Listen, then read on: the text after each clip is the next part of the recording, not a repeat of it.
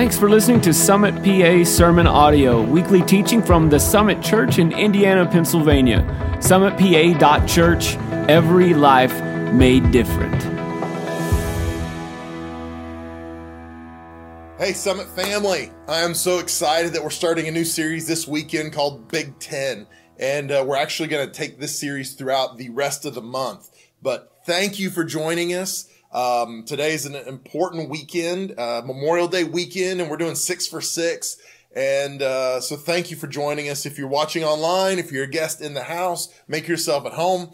And uh, as always, I want to make sure we welcome uh, our folks that are watching from our Blairsville and worshiping with us from our Blairsville location. We love you guys so much. Those of you in the house here in Indiana, why don't you give our folks in Blairsville a big round of applause and uh, let them know we appreciate them. We love you guys.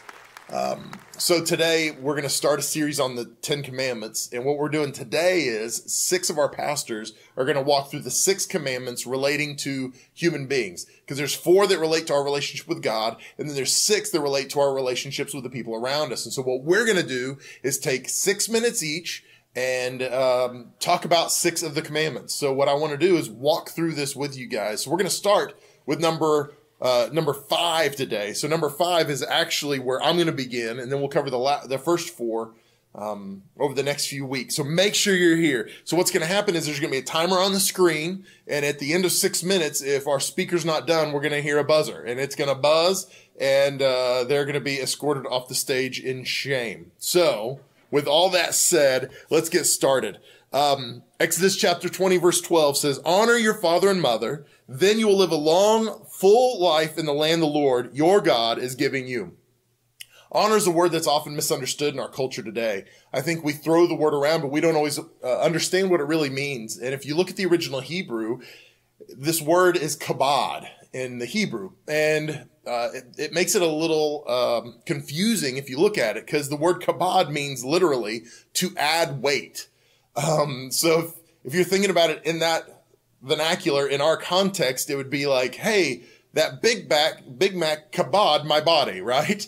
Um, like Meadows ice cream kabod me. And it's like, nope, that's not how this works. So if you look at the original context, what it's talking about is, um, a value, a valuation. And so when they were trying to determine a value of something, they would weigh it against something else. So if they were to trying to determine the value of something, uh, they would weigh it and say, here's how much it's worth. Here's what its value is. So what we look at, uh, when we look at this passage, it says, honor your father mother. What it's really saying is, assign a high value, assign a high value to them, treat them as if they're precious, honor them in a high way, um, act like their weight is greater than it really is. And this is the interesting thing. Some of you might be watching this or listening to this right now and you're going, well, that's not right because my parents were bad parents. My dad was a villain. And, and I know that there are parents like that in the world, but this is what I want you to understand. We don't honor because someone deserves it. We honor because we need it.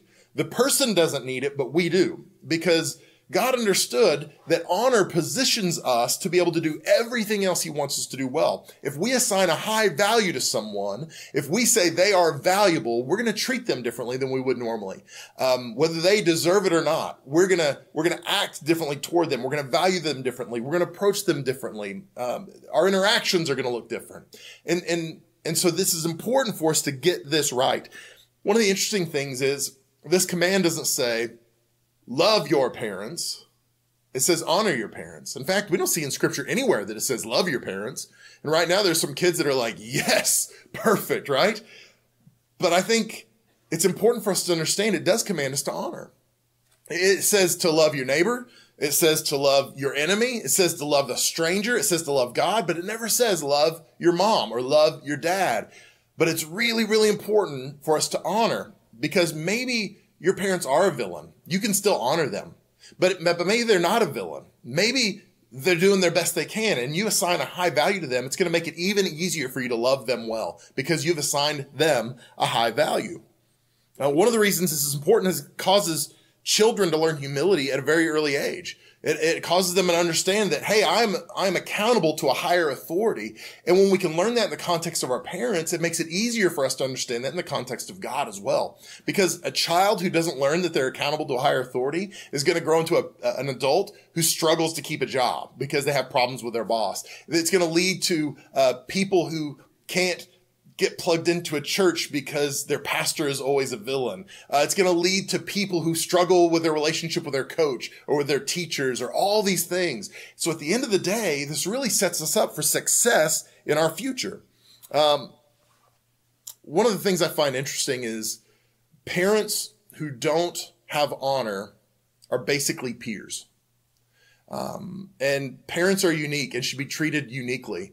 But unfortunately, what's happened is we've got a problem in our country with fatherlessness. There's literal fatherlessness because there's not a father in the home.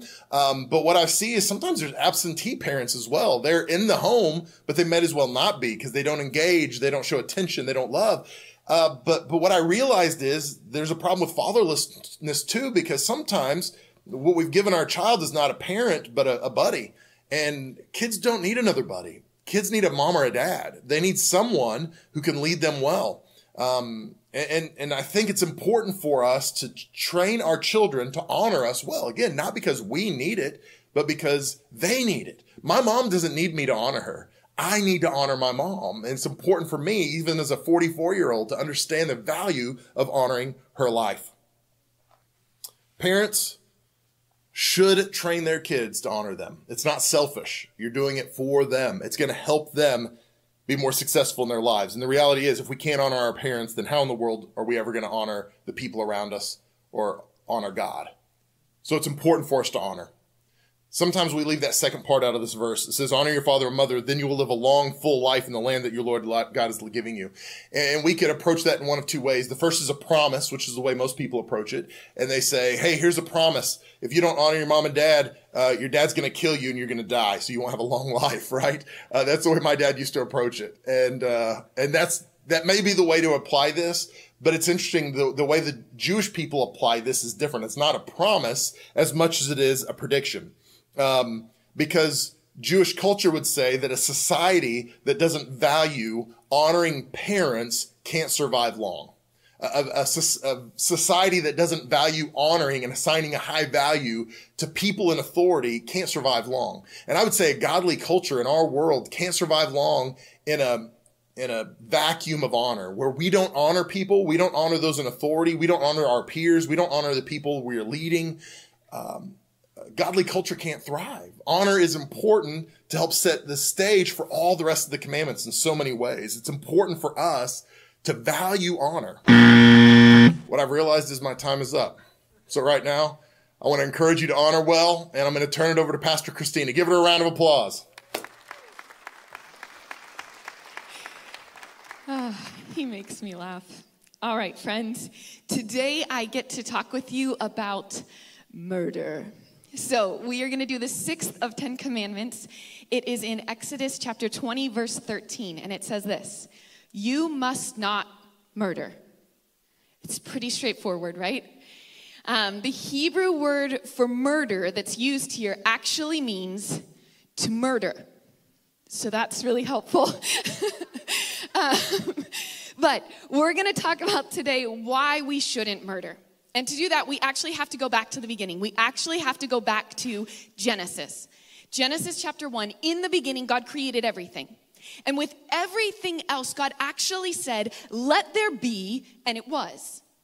But with humans, He did something entirely different, something unique. First, He prefaced it and said, Let us make man in our image, in our likeness, to be like us. And then he took dust and he formed man and he breathed life into him. And then he took one of man's ribs and he formed woman. God assigned dignity and value to each and every human that's distinctly different from every other part of creation.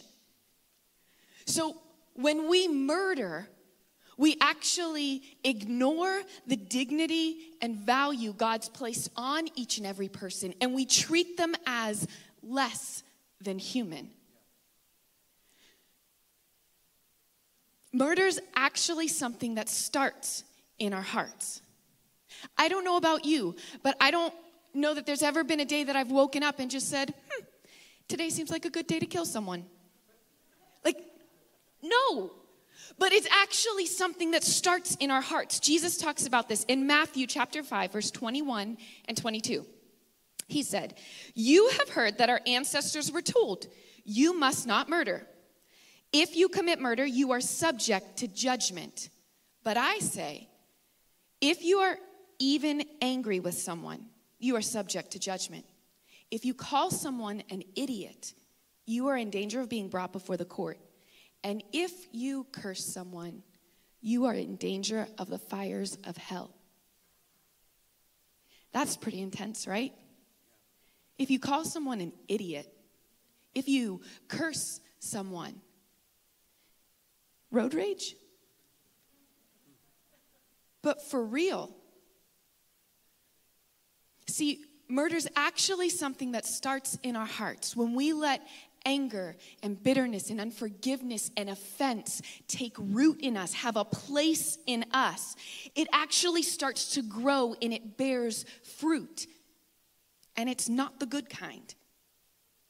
See, James tells us in James chapter 1, he talks about being tempted, and he says, We've all been tempted. We're all tempted, but it's not from God. Actually, our temptation comes from our own desires for things that are contrary to God. And those desires pull us away, they pull us into doing things that we shouldn't do sin. And that sin brings about death death in us and death in those around us. So while I've never woken up in the morning and said, Today's a good day to kill someone, I've definitely treated someone as less than human. I've definitely treated someone as less than an image bearer of the Most High God and degraded their value. One of the things I was realizing as I was studying for this is sometimes, I don't know about you, I'll like vent about what's going on, right? And how someone really upset me, by golly.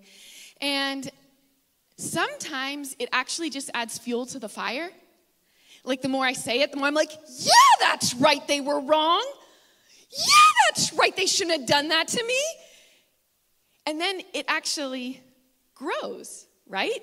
And then I see that person, I'm like, there's a little stinking person right?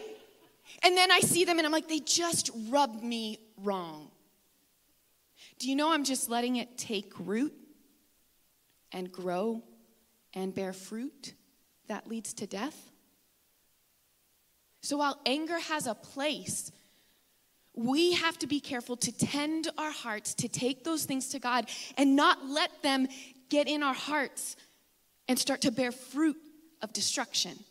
I love this quote by Stephen Cole. He said, Sinful actions always begin with unchecked sinful thoughts. Thus, while most of us think that we are incapable of murdering someone, if we don't deal with bitterness and anger, we're feeding the root that grows into murder. So, for us, it means that we take those things to God we actually let Him handle it rather than avenging ourselves on someone else, screaming at the person in front of us, venting all of it to our friends so that it just grows. And we trust Him that He is big enough to take care of us in those situations. Let's be people who tend our hearts well so that we honor the image of God in those around us. Amen.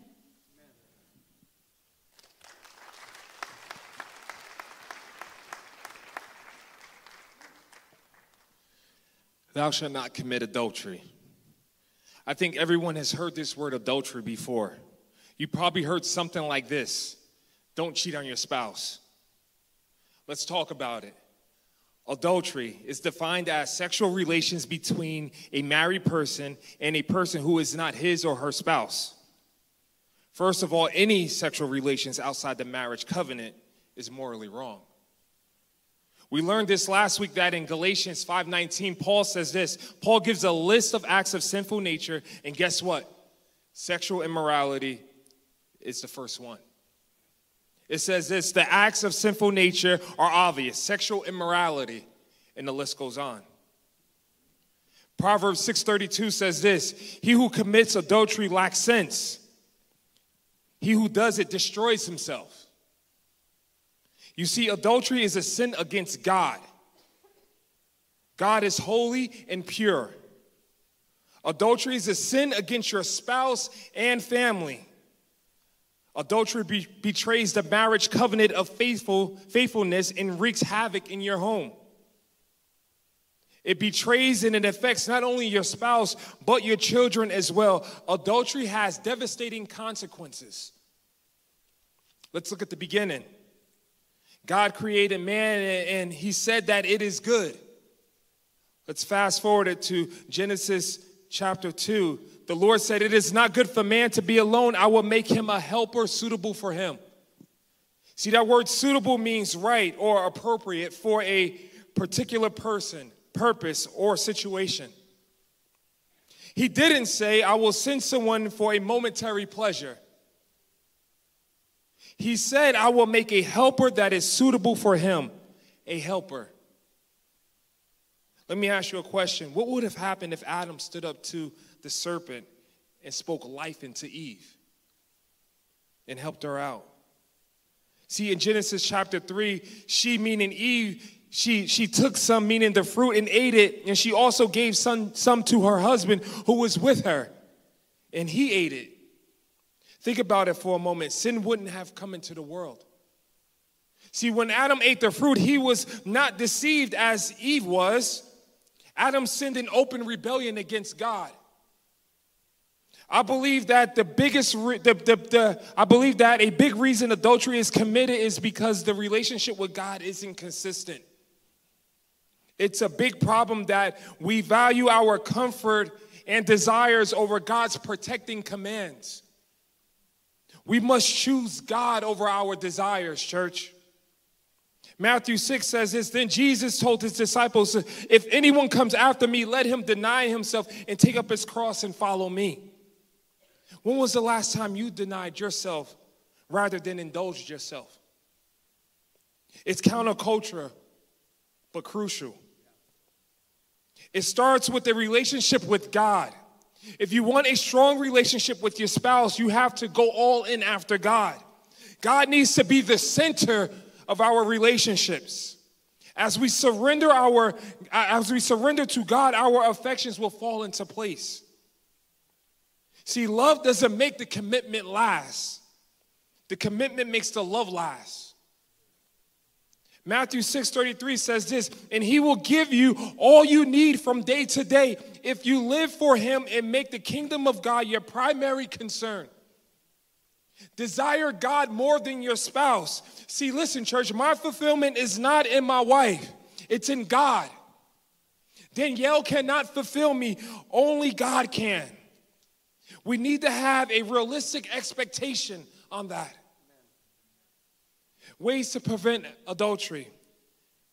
Practice godly disciplines. Be faithful in prayer. Read your Bible. Set practical boundaries. Matthew 5 says this You have heard it, that it was said that you shall not commit adultery. But I say to you that anyone who looks at a woman with lustful intent has already committed adultery with her in his heart.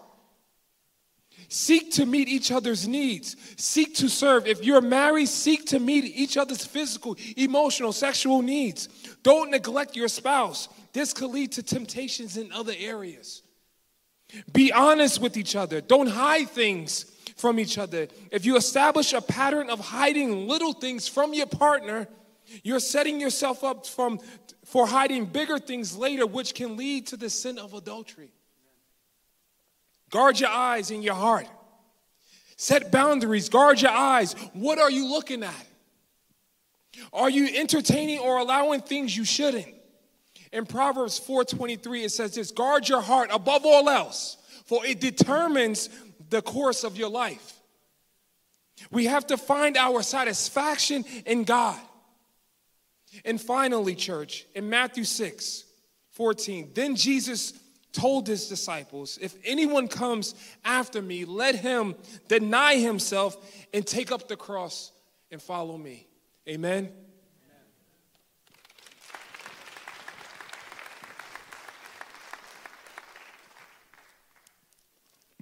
So, when we look at the Ten Commandments, or really any rules for that matter, uh, it's human nature to check the boxes of the things that we do a good job at or that we actually don't have a problem with. So, you're like, check, haven't murdered anybody. Well, good for you. Check, haven't committed adultery. Nice. Haven't lied. Check. It's pretty awesome. But that's not exactly a good thing to do, even though it's human nature. In fact, someone tried that uh, in the Gospels with Jesus, and it didn't go so well. So, if we're going to go with that mindset, though, for today, that it's human nature to check the box, and I would say the, the box that you need to check would be do not steal. And the reason for that is because the commandment do not steal actually encompasses the other commandments. In fact, if you steal a life, you've murdered. If you steal a spouse, you've committed adultery. If you even have the desire to steal, then you are coveting. And if you steal justice, you are giving false testimony, or you are lying.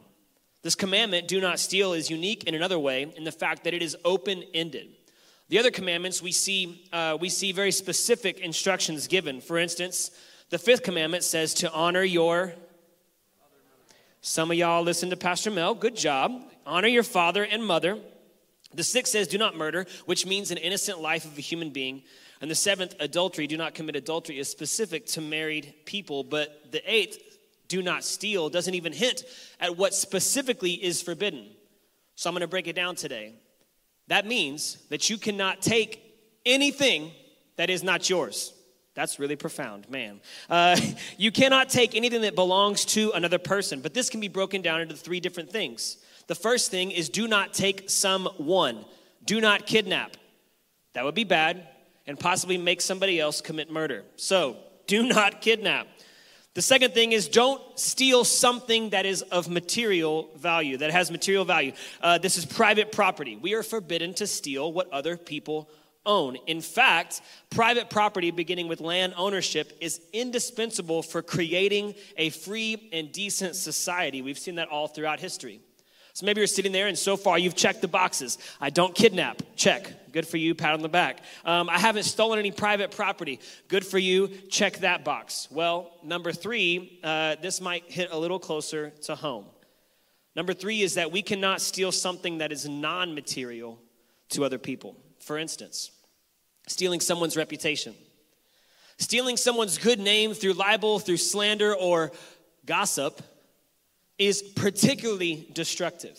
The reason being is because when, uh, when you steal something like money or property, it can be renewed somehow, it can be restored. But once you take someone's good name, it is almost impossible for that name to be restored properly.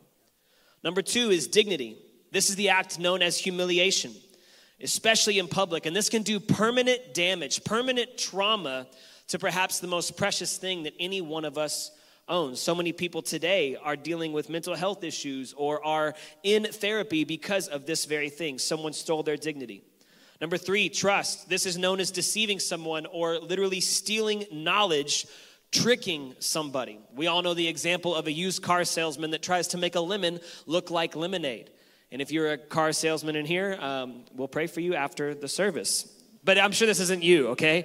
This can also mean, though, tricking someone insincerely, having insincere proclamations of love to receive material or sexual favors. And lastly, intellectual property. This includes anything from stealing software to illegally downloading something or stealing someone else's words. So, whether it's stealing a life, a person, a spouse, material things, non material things, there is hardly any aspect of human life that is not harmed by stealing. That's why it's fair to say that if you were to follow one commandment, that if you followed this, do not steal, it would make for a pretty beautiful world. But what if you have done this? What if you have stolen someone's reputation? What if you have stolen someone's dignity or stolen somebody's trust? Then what are you to do? The good news is that there is forgiveness and restoration found in Jesus. And today, you can actually ask the Holy Spirit to give you an opportunity to seek forgiveness where it may be found.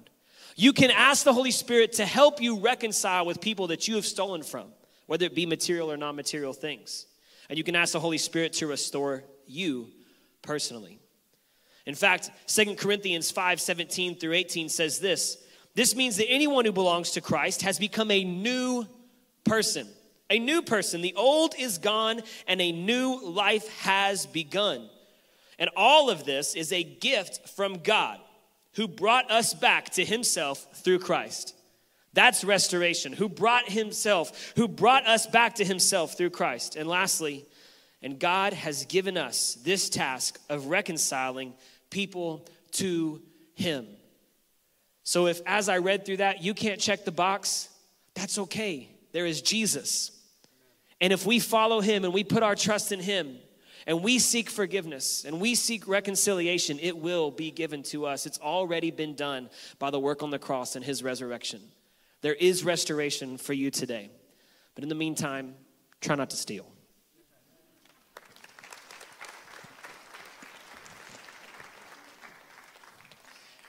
So, two boys were arguing in class one day, and the teacher comes in and sees them arguing and comes up to the boys, and she's like, Hey, hey, what are you guys arguing about? And they said, We found $10 on the ground, and so we decided that we would give it to the one who could tell the biggest lie. And the teacher looks at them and says, You should be ashamed of yourselves. When I was your age, I didn't even know what a lie was. And the boys went, Oh, you win. And they gave the $10 to the teacher. Uh, if you're keeping count, this is commandment number nine. You must not testify falsely against your neighbor. Now, when we hear the words testify falsely, we might think of a legal proceeding or a court case, and this commandment certainly encompasses that, but it also just means don't lie, period, full stop. There is this one story in Scripture, though. Um, Rahab lies to protect the lives of the Israelite spies, and God actually rewards her for it. And the only reason I bring that up is that theologians say that we value human life above the law. And so, fellas, next time your wife comes up to you and says, Do these jeans make me look fat?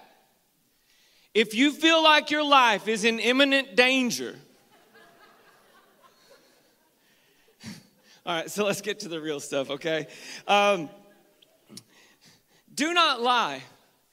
So, the thing about the Ten Commandments is that they're foundational to the functioning of a healthy society.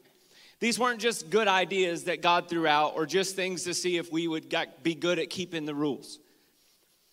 When God says don't lie, He's telling us that valuing truth is fundamental to the good of the community, and that should be a defining value for the people of God. When we tell a lie about someone else, we can damage their reputation. Uh, we can damage their view of themselves. We can even damage their view of God. Think about how many people you know who believe themselves to be worthless simply because someone told them they were, told them a lie. Believing a lie about yourself can be devastating. Look at our look at our culture, look at our society and think about all of the issues of identity that we face right now. Much, if not all, of the turmoil that we see surrounding identity can be traced back to a lie. For some, that means that they feel a conflict in themselves about their gender or sexuality. For others, it's a conflict about their sense of worth or value. Maybe for you, it's this gnawing thing in your gut that says that uh, you doubt God's love for you because you were led to believe that you had to earn it. And you know deep down that you'll never be good enough to deserve it. See, for each of us, when we come into alignment with a lie, we find ourselves in conflict internally. And Pastor Mel often says to us when we have conflict in us, it leads to conflict around us.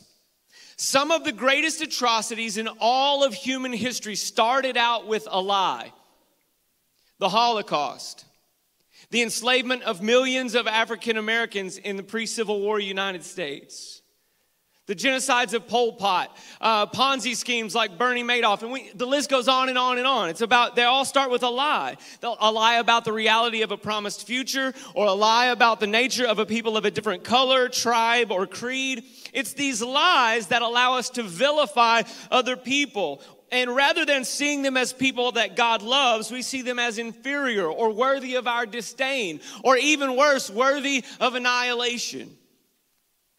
See, there may be some of you this morning who have hostility toward a person or a group of persons because you've believed a lie about them.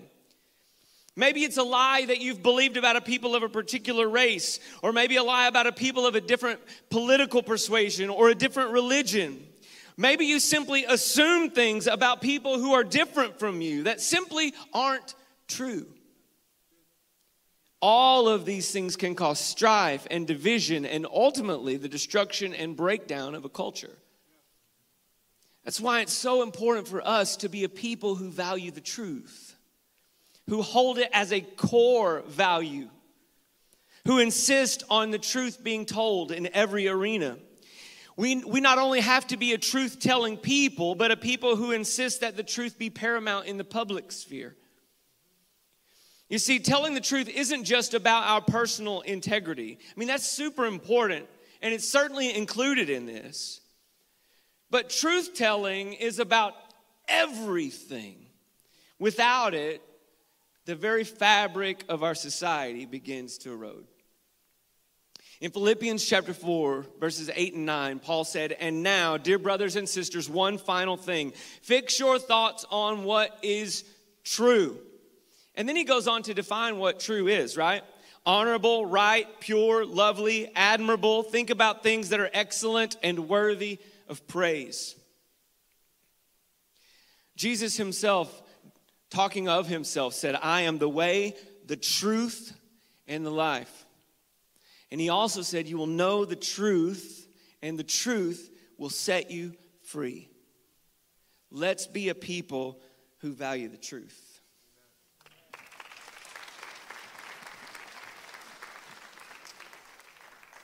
The 10th commandment You shall not covet your neighbor's house, you shall not covet your neighbor's wife, his male or female servant his ox or donkey or anything that belongs to your neighbor. All right, so we've just talked about lying, stealing, murder, adultery. I mean, come on. Does coveting sound that bad? Feels pretty mild to me, right? Doesn't sound so bad. Is it so bad to, to covet your neighbor's ox or donkey? When was the last time you did that? What about their golden doodle? Is it so bad to covet my neighbor's house? Is it really hurting anyone? See, the other commands that we looked at directly state outward actions. But this 10th one focuses on our thoughts. It legislates thoughts and our heart's desires, which only God can see. Literally, the word for covet in Hebrew means desire or to pant after. And this word desire is not wrong, but when it is misdirected toward that which belongs to someone else, it is then wrong. But we need to understand the difference between envy and covetousness. So, envy is closely related. Envy is a desire to have the same things that someone else has. Envy says, I like what you have, show me how to get it too. Whether that be a quality, possession, or attribute, I want an exercise bike like yours. I want influence like he has. I want a healthy body like she has. Envy can be constructive, if you're envious of someone's influence, you might then take your relationships more seriously. If you're envious of someone's house, you might work harder in life to have a house too. But envy can also be destructive and can lead to covetousness. Because covetousness is a desire to have what belongs to someone else. Covetousness says, I want what you have. And in fact, I am more worthy of it than you. It's not just wishing for it, but seeking to possess it, willing to do any work to have it at any cost. This, this could be money, possessions, fame, influence, power, or anything. To covet is to say, look how my husband treats me. But her husband, he would treat me well. I want his power.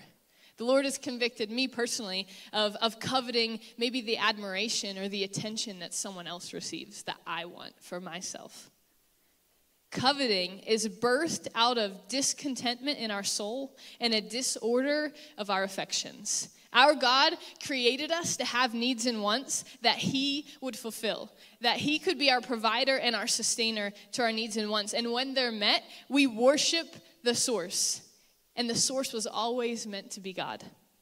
He promises to be everything that we need, that in Him we would lack nothing, but sin makes us believe that our desires can be um, met, can be fulfilled and satisfied apart from the Lord. That God is holding out on us, that what you have now can no longer satisfy, and what someone else has will satisfy, will fulfill. So God gives us this command not to covet to protect us from something harmful, to keep us from running after things that will distract or destroy or disappoint. He's calling us back to the only source that satisfies, which is Himself. Coveting also brings destruction to our relationships. Where there is covetousness, there is also resentment for other people. And we are meant to celebrate one another, to, to recognize God has called each of us to, to different positions or places, that He's given us things to steward, all of us, that are, it's all His. But when we covet, we become distracted with other people's possessions or position rather than seeing their purpose that God has given them. We begin to believe that I'm responsible now for my provision. I am now the source, and, and my feelings and my desires will dictate what should be mine that God may never have planned to give you. In this way, coveting becomes the starting point, the root sin that leads to other sins. Before we steal, we covet what we want to take. Before we commit adultery, we covet someone else's spouse. When we lie, we cover up what was undone because we coveted. Covetousness may begin inwardly, but it will manifest itself outwardly in the words that we speak, in the decisions we make, in the money we spend, in the hurt that we end up causing. And this is why God cares so much about it because it is idolatry. It substitutes the worship of God for something else that won't satisfy. Covetousness is only interested in getting and grabbing, while love is interested in giving. So, how do we keep it from taking root in our hearts? Hebrews 13 5. Let your conduct be without covetousness. Be content with such things as you have. For he himself has said, I will never leave you nor forsake you. Today, if you've got covetousness in your heart, confess it to God. Repent to God. Confess it to a godly person that's in your life. Stay close to the one who says, I'll never leave you, I will never forsake you. When we're living with disordered um, affections, the Holy Spirit can be the one to lead us back to the only source that brings true and lasting contentment. And let every good thing that you have stir up an adoration and an affection for the one who gave it to you. It came from God's hand first that we can worship Him no matter our circumstances or our possessions. And I have another line, but I don't have time to tell you. So now I'm done. oh, so, so fun. Uh, man, that wraps up my portion of six for six. I'll tell you what I was going to say since I'm still here have godly relationships that hold you accountable. Sorry, guys, you didn't get this. Have godly relationships that hold you accountable and stir up your affection for Christ and generosity. But no, uh, so grateful that you joined us for Six for Six today. Um, I hope the Holy Spirit spoke to you, and especially for those watching online, joining us from Blairsville, we're so glad that you joined us. And right now, at this time, we want to turn it back over to our host in Blairsville as they finish out the rest of this service. So, thank you guys so much for joining us. We love you more than you know, and we're so honored to be your pastors. Well, guys, today um, I hope it's clear that, that our chief desire, that we should um, pant after first the things of God, the kingdom of heaven. And what I find so cool is that when the people of God were given these Ten Commandments, when they were given this law, they, they were near a place called Mount Sinai. And God shows up with them and, and he says, I want to renew my covenant with you. That if you will obey my commands, I you will be my special possession. You will be my people. And so he asks a man named Moses, the, the, the leader at this time, to go up and meet him on Mount Sinai. And he gives Moses the Ten Commandments. And, and the entire basis of these commands is this that God saved his people from slavery before he commanded them to do anything. His saving work was not based on their obedience. And the commands that, that we see, that we've looked at today, they give us a glimpse into the character of God. That He doesn't want us to murder because He values life so much. That there, there shouldn't be adultery because God is so faithful to us and He can help us be faithful as well. We can see who God is by the way that He calls Israel to live. But Israel and the rest of humanity, like us, have not kept these Ten Commandments. And so, this covenant that God made with His people, we should not have the other end. We should not be His people. We should not be His treasured possession because we couldn't keep our side of the covenant. But like God came and met Moses at Mount Sinai, Jesus also came to earth and met us, right? Right where we were. The glory of God has come off the mountain. And Jesus did this not only by living the perfect life in the flesh and, and being a 100% man here, but he did this by upholding our end of the covenant. We couldn't keep our end of the covenant, but because he did, he obeyed every command, and therefore the obedience that was his is credited to us who believe in him. That we can now receive the promise attached to this covenant, that we can be his people and he can be our God. But even more, God saves us in the same way that he saved Israel. Before you and I ever obeyed any command, he saved us. And it was because of what Jesus done, because Jesus obeyed every command that we can be saved today. The good news of what Jesus has done for us is what moves us to obey him. We obey him out of love, out of adoration. We see the character of Jesus in the commands. And now he is making us like, uh, like him by the power of his Holy Spirit. He is the God who saves before he commands. And Jesus is the one who obeys all the commands so that we can be saved. So today, maybe you're here and you say, I didn't know that. I thought I had to obey all of the commands in order to be saved. I've been trying to do this and do that and be a good person and uh, do lots of acts of kindness just so that so that God can find me acceptable. But today you realize that that's not the case. That Jesus has done it all. That because of what he's done, we get to take part in the promise of the covenant, and God gets to be our God. So maybe you're here today and you don't know Christ. I want to give you that opportunity to receive him, to know him, to surrender it all to him, to have life the life that He wants to give you today. So do me a favor and bow your head and close your eyes all over this place today. God, I thank you that even in your commands, even in, in your law, we can see who you are. That you don't just throw rules at us and commands at us to, to force us to live a certain way, God, but you are protecting us. You are providing for us. You are kind in the way that you direct and guide us. And we can see your character today. So, God, I pray that you would show us more of who you are. God, I ask that that you would remind us today, no matter if we have received salvation or not, we are reminded today that you are the one that kept up the covenant. You upheld your end of the covenant. And God, we did absolutely nothing to deserve it, but we can call our God God today because of what Jesus has done thank you that you've saved us before you've commanded us to do anything. That all we have to do is receive salvation that you have provided today. It's nothing that we could have done. It's no commandment or number of commandments that we could have kept. God, we fall so very short. But you chose to come, to live the life that we couldn't live, to die in our place, the death that should have been ours, to pay that penalty and to give us life today through your resurrection. Lord, I pray for those who are here that don't know you, who haven't met you, who haven't surrendered their lives to you. God, I pray that you would work in their hearts today. Who, who thought that they had to obey all the commands in order for you to love them. God, you loved them before you gave a command.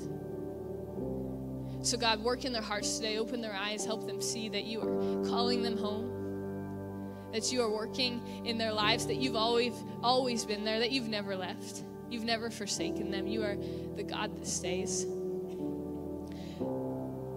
God, minister in this place today. Do what you want to do. Now, with no one looking around, with your head bowed and your eyes still closed, if you're here today and you say, Steph, that's me, I, I thought I had to keep all the commands. And I've been trying so hard, and I know I fall short, but today I recognize that I can actually obey because I love Him. That because of what Christ has done, I can receive salvation. And today I want to surrender it all today. I want to I want to I want to know God. And the only reason I can know God is because of what Christ has done on the cross. So if that's you, I don't want to embarrass you. I don't want to make you come forward. I want to pray with you right where you are. So if that's you, would you do me a favor? Would you slip up your hand and just tell me, that's me, Steph? Pray for me right where I am today. I want to surrender my life to Him in this place today. I want to receive salvation.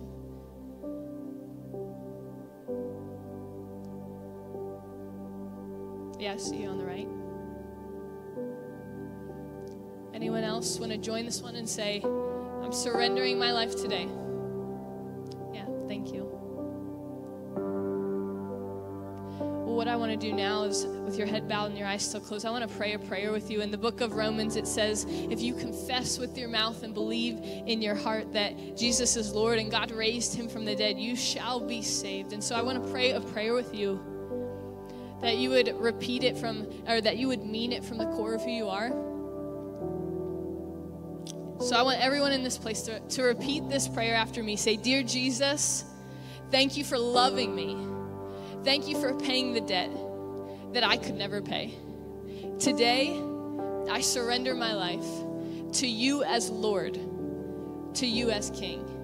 Take my life, use it for your glory. In Jesus' name. Amen and amen. Yeah, can we give God a round of applause? So grateful that it's only Jesus who made a way so that we could know him. And so, if you made that decision, whether you raised your hand or not today, I just want to say I'm so proud of you. I'm so excited for you that you've started this faith journey with Christ. And we want to help you. We want to be here to support you on this journey so you can mature into all that God is calling you to be. And so, you can respond in a couple of ways. You can take the card if you're here in the room today in the seat back in front of you and fill out that card that says uh, Connect card and fill out the part that says salvation take it to the info center. We've got a free Bible for you. If you're watching online or you're here in the room, you can also text the word Summit PA. It's just one word to the number 94,000, and uh, that will lead you on and, and will guide you in your faith journey by doing that. Uh, we've got Starting Point, which is our new believers class beginning this June, which is like, you know, pretty close. So I would definitely encourage you to jump into that. You can do that online or in person, um, but that will just help you build the foundations of your faith, the foundations of Christianity. Um, so I would encourage you to jump into that. It's going to be great. Um, but yeah, I'm so grateful for what the Holy Spirit has spoken. Um, I have a feeling that. Uh, he may have spoken some things to you today, and I, I, I trust that he did. But we want to take this opportunity to make sure that we uh, pray um, together for, for what you've got going on in your lives. And so, what we do is I'm going to pray one final prayer of blessing over you. And as I do, the prayer team is going to come forward and join me at the front of this room. And so, maybe there's something specific um, that you're convicted of that the Holy Spirit has spoken to you, and you just want to agree with someone that, um, that God would continue to help you with that and lead you with that. Do that today in the front of the room. Or maybe there's something going on in your life or someone that you know that you just say, Hey, I want to agree. There is power in coming together together and praying and asking that to our Lord. So I would encourage you to do so. But let me pray one final prayer over you, and then you'll be dismissed. God, thank you so much for the people in this place, for the people watching online. God, I pray that you would help us live lives that are obedient out of love for you, God. God, I thank you that, that we have the Holy Spirit inside of us today as believers to walk out our faith in this life. God, we can't do it without you. And we want to be people that are marked. Um, marked by pure hearts, God. We want to be people that desire you, that pant after you, God. So stir up a greater affection and love for you today. God, let the people around us see great fruit, godly fruit of what you're doing in our lives that only you could do. And we will give you all of the glory and the honor for what you're doing. And it's in Jesus' name that we pray. Amen and amen. Well, guys, thank you so much for joining us. Join us at the front of the room if you if you need prayer. Have a great weekend.